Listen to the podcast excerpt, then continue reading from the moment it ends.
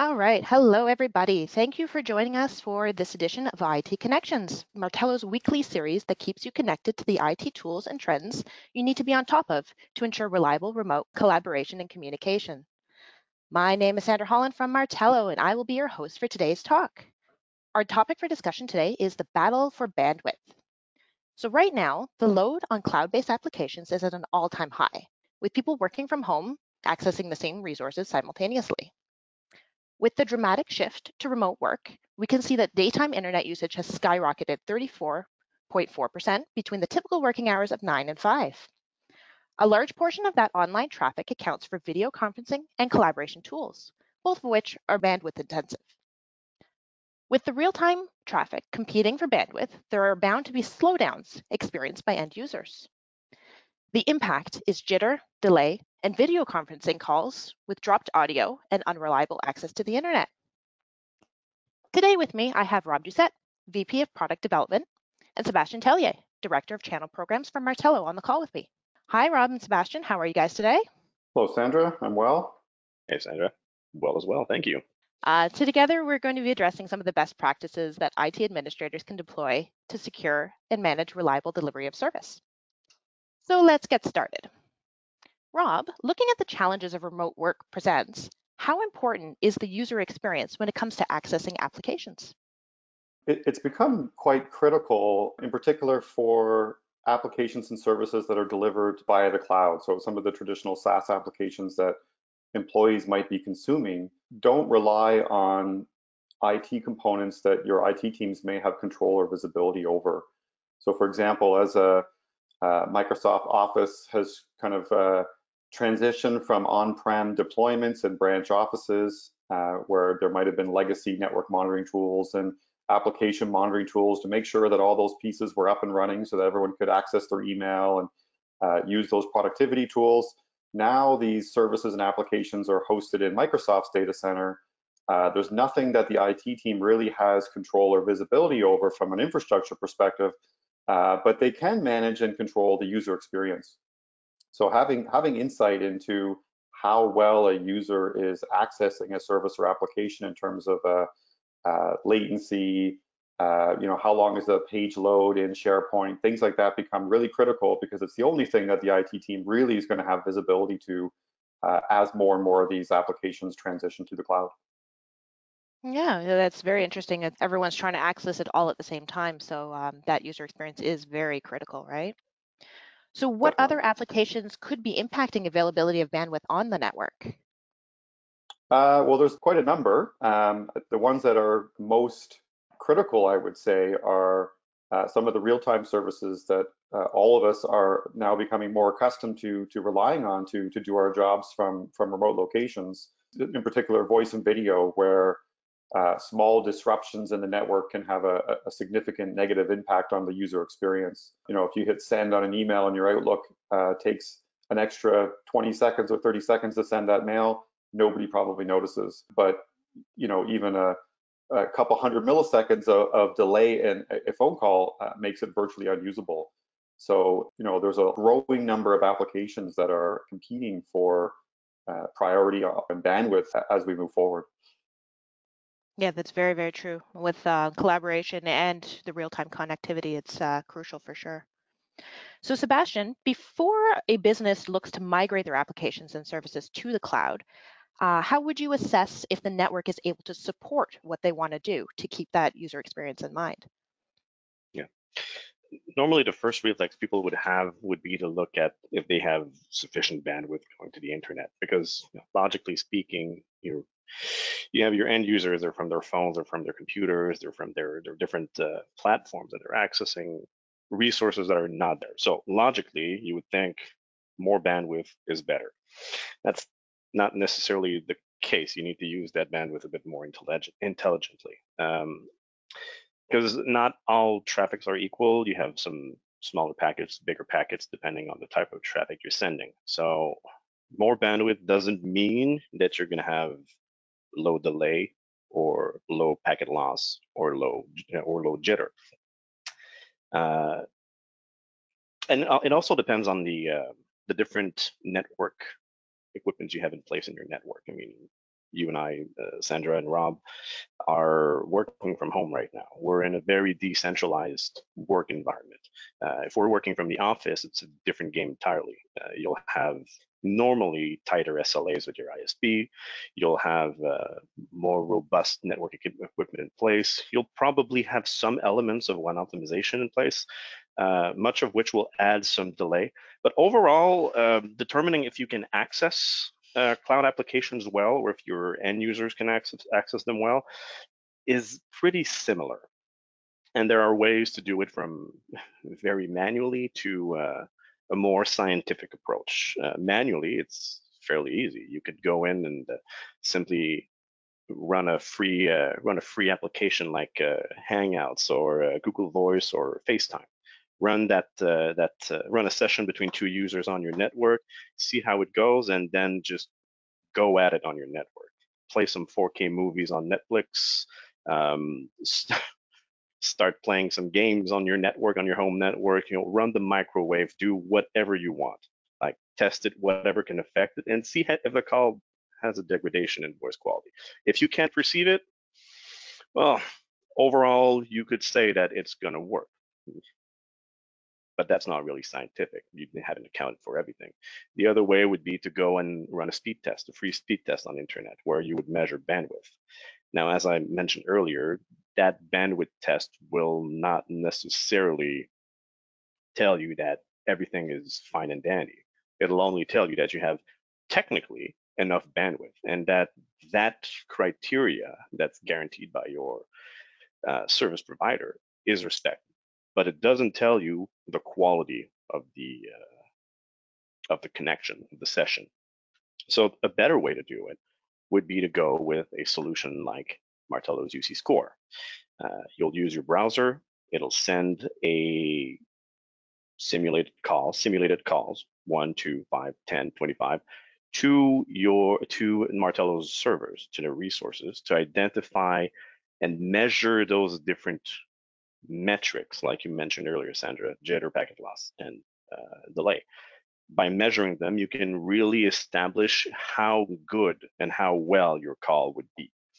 So uh, if you if you score high, you're likely ready to make the move. If you score low, then it would be recommended that you look at your overall network infrastructure or that you call your ISP to see if there's something better you could do with better guarantees, better uh, better services. Um, but overall, I mean, UC Score is also free, so it's a very good starting point to establish if uh, if you're ready to move to a uh, cloud-centric approach.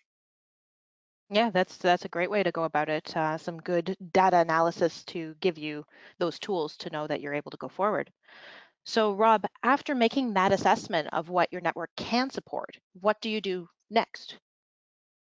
Yeah, one of the challenges that, that we hear a lot from, from our customers and, and prospects is uh, understanding uh, which applications are actually being used in a particular office or in a particular company. So having a capability to discover what's already being used can help understand, uh, you know, what's the what's the load on the network, um, you know, what prioritization do we need to look at, um, and, and, this typically ends up in a conversation um, that involves, you know, shadow SaaS, if you if you will, right, where um, employees, um, not to any detriment or or ill will, have decided to start using some application for their department or their own personal uh, benefit that is delivered uh, SaaS as a SaaS service. And so without really knowing, it's putting extra strain on uh, you know, capabilities of the network, which may be impacting other more important applications that everybody in that office might be relying on. So we really see discovery being an important piece of that uh, life cycle, if you will, um, so, you know, being able to assess um, the capability of a new application running is great, but you also need to understand what's already there. Uh, maybe there's things there that don't that can be turned down or deprioritized, um, and certainly having an understanding uh, of what's there and the priority gives you the information you need to start making some of those decisions uh, in terms of the, the network optimization. Awesome. Yeah. So going through the assessment and discovery stages, you're able to create a solid foundation for you, these um, pieces to work effectively. So now that we have everything up and running, Sebastian, which is the best way to monitor these systems to ensure everyone's receiving a positive user experience? Well, know, uh, performance issues, they don't just happen like that. So you, there are signs that you can look for. There's a buildup. You know, people don't start suddenly having a horrible experience. Essentially speaking, when you're looking at a, a, a service and real-time experience like that, you want to, to test and simulate as much as possible the real life experience that the end user is going to have. Um, as we said earlier, just running a speed test will only give you one angle of the situation. Uh, it'll only tell you that technically everything should be working. At the beginning, you won't hear if a call takes one fraction of a millisecond longer, but over time, as this incrementally becomes worse, or as a few packets are lost incrementally over time, you won't hear it, but one day you'll just start sounding like a robot, and all of a sudden your sales calls is ruined. Because there are signs you can detect them fairly easily if you know what you're looking for. Um, you wouldn't get that figure by running a speed test, so you need to send actual data.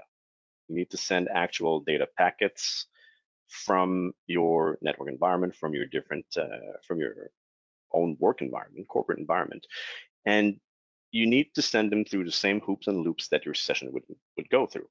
Uh, a call doesn't simply go from your network to your destination. Uh, on this call right now, uh, it's going from my computer, it's going from my to my router, it's going to the modem, it's going to the ISP, it's going to go to webinar today, and then it's going to your ISP, it's going to your resources. So we need to test a more realistic environment, and that's where synthetic transactions come in.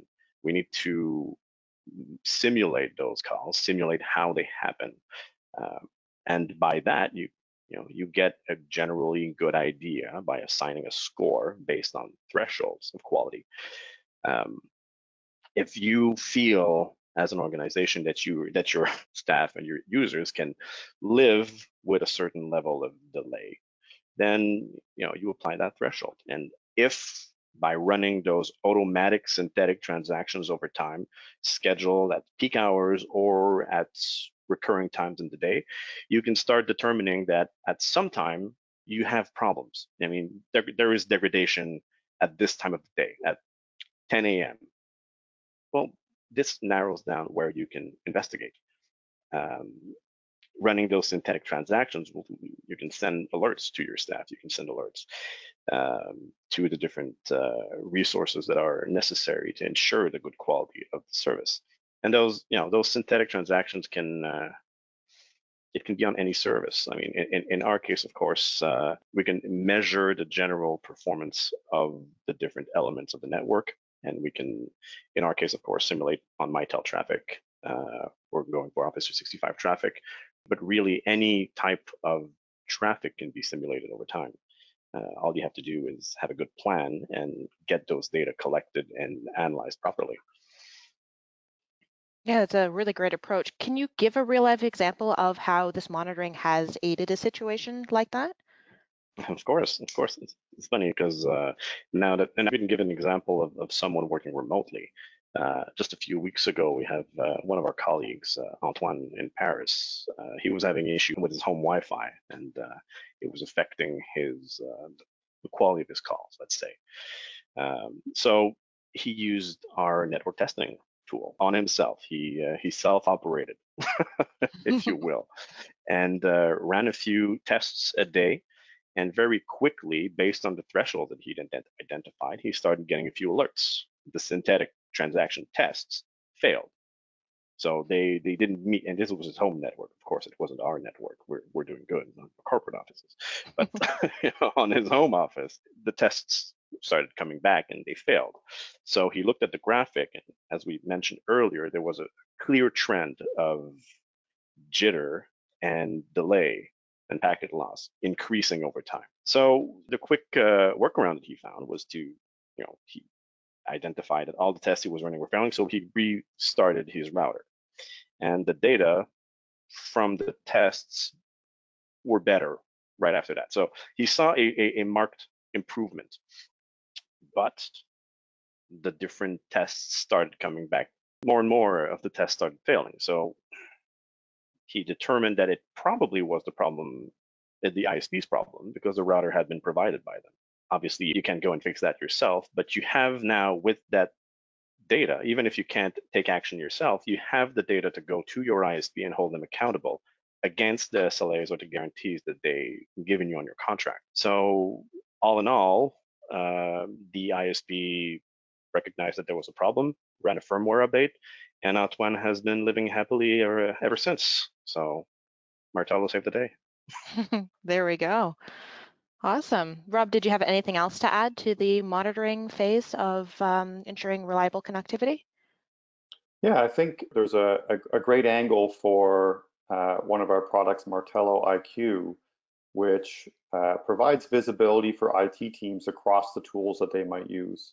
So there are uh, a, a, wide array of uh, NPMD network performance management tools, APM application performance uh, management tools uh, that are you know already deployed, managing some part of your office infrastructure, whether it's the the, the network appliances at the edge of, uh, of your offices or the application components within them. And so we have access to a lot of data from all of these tools, whether that's something like PRTG, uh, Nagios, things that, are even in the cloud, whether that's Azure, GCP, or, or AWS.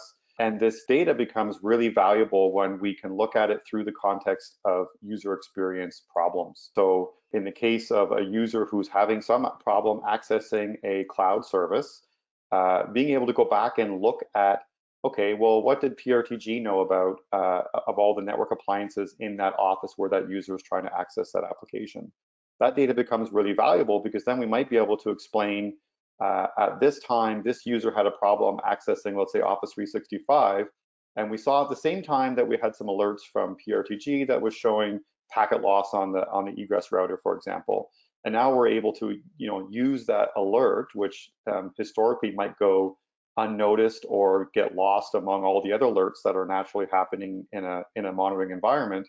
Uh, but now we can use it to explain why that uh, user had a had a problem and potentially fix it.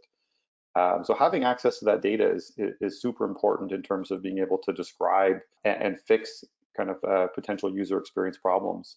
The, the other aspect that that we see um, getting a, a lot of traction is around better visibility or more flexibility around service level agreements. So for example, you know, Microsoft will publish um, Office 365, you know, SLA and availability on their portal. Uh, and for the most part, you know, they, they run a very efficient data center.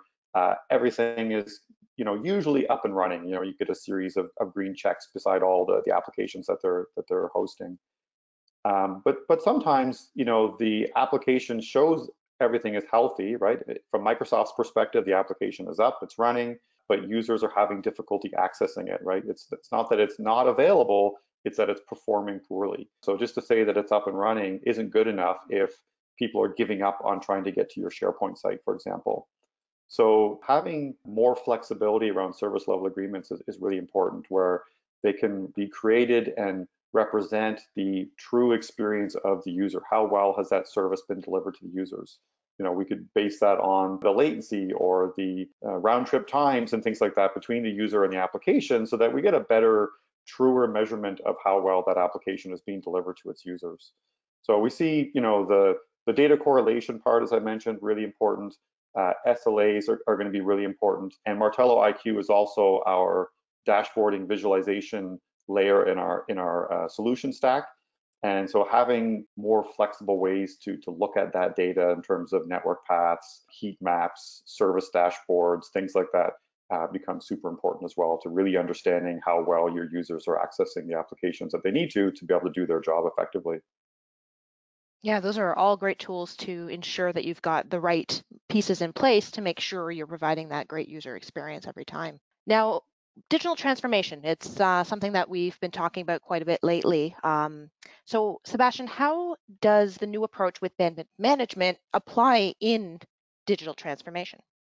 One of the fun elements that, uh, that Rob brought in, in his last uh, his last comment is you know, we have this great visibility, we have all these interaction, we have all these correlations, and we can see the different SLAs against each other in a in an increasingly complex environment. And I think that's one of the key elements is that moving to the digital world, one one could say that it's a different world than the analog world in which we were before. It's certainly different. It's it's also much more complex because of all the interactions between the different databases and the different services and the different network equipment, as we said. In order to understand all of these services and all of these interactions, you would need seven PhDs in every field of computer science that you can think of. Getting a certain level of understanding and a simplification of the different workflows and the different uh, services, but also automation automating the different escalation processes, automating the alerting. The example from uh, Antoine earlier, you can't figure it out on yourself in four or five seconds. So you need to run some tests. You need to collect some data, and you know everything is in the data. The more information you have, the better the conclusions you can take. So if you can also automate those conclusions, I mean, you just got yourself a winning scenario. So running the different tests, collecting the information, and then getting to a point where the alerts were sent to him automatically. Meanwhile, he could have had a coffee and you know worked on something productive while the different processes were running in the background. And only get to it again when the trends have been identified and the different thresholds had been breached. So I think that's one of the bigger and greater elements about it is that it provides you with the right tools to understand without having to be an expert in the field. You can take those actions and then you can leverage those SLAs with those different services and make everyone accountable for the different part they have in the greater environment that you're develop, deploying for uh, whether hybrid or cloud only for your uh, for your teams and also for the greater benefit of your clients and your partners because they're also part of the equation. Yeah, absolutely. Did you have anything to add to that, Rob? No, I think I think that covers it well. I, I think maybe the one thing that supports in terms of integration with how uh, existing companies might be working are some of the workflows that we have into ITSM systems. So there's the you know remediation part, which is really important, but then you know a lot of a lot of companies have aligned on tools like ServiceNow uh, not just for help desk, but ServiceNow does a, a million things now. Um, so they've kind of baked some of their processes into, you know, portals and gateways and things in ServiceNow that their teams are trained to use. That's how their processes are worked. Um, and it can be uh, difficult or disruptive to say, well, we have this great tool for you, but you have to relearn a whole new set of processes and tools versus we're, we're going to collect all this data. We're going to do a bunch of intelligent stuff with that data and then we're going to filter out the important pieces and feed it into the processes that your teams already use today. So for example, creating an incident into ServiceNow so that people who are already using those help desk views can continue to function the way they were before, but now they get some extra uh, insight, if you will, into what's going on in the environment through the tools that they're already comfortable with using. Yeah, that, that's a, a great way to go about it for sure. Well, I do want to be mindful of time, so I think we'll wrap it up there. Rob, Sebastian, thank you both for joining me today on IT Connections. I also want to thank everyone who took the time to listen, and we look forward to seeing you next time. Thank you, Sandra. Thank you, everyone. Thank you. Thanks, Take Sandra. care, everyone.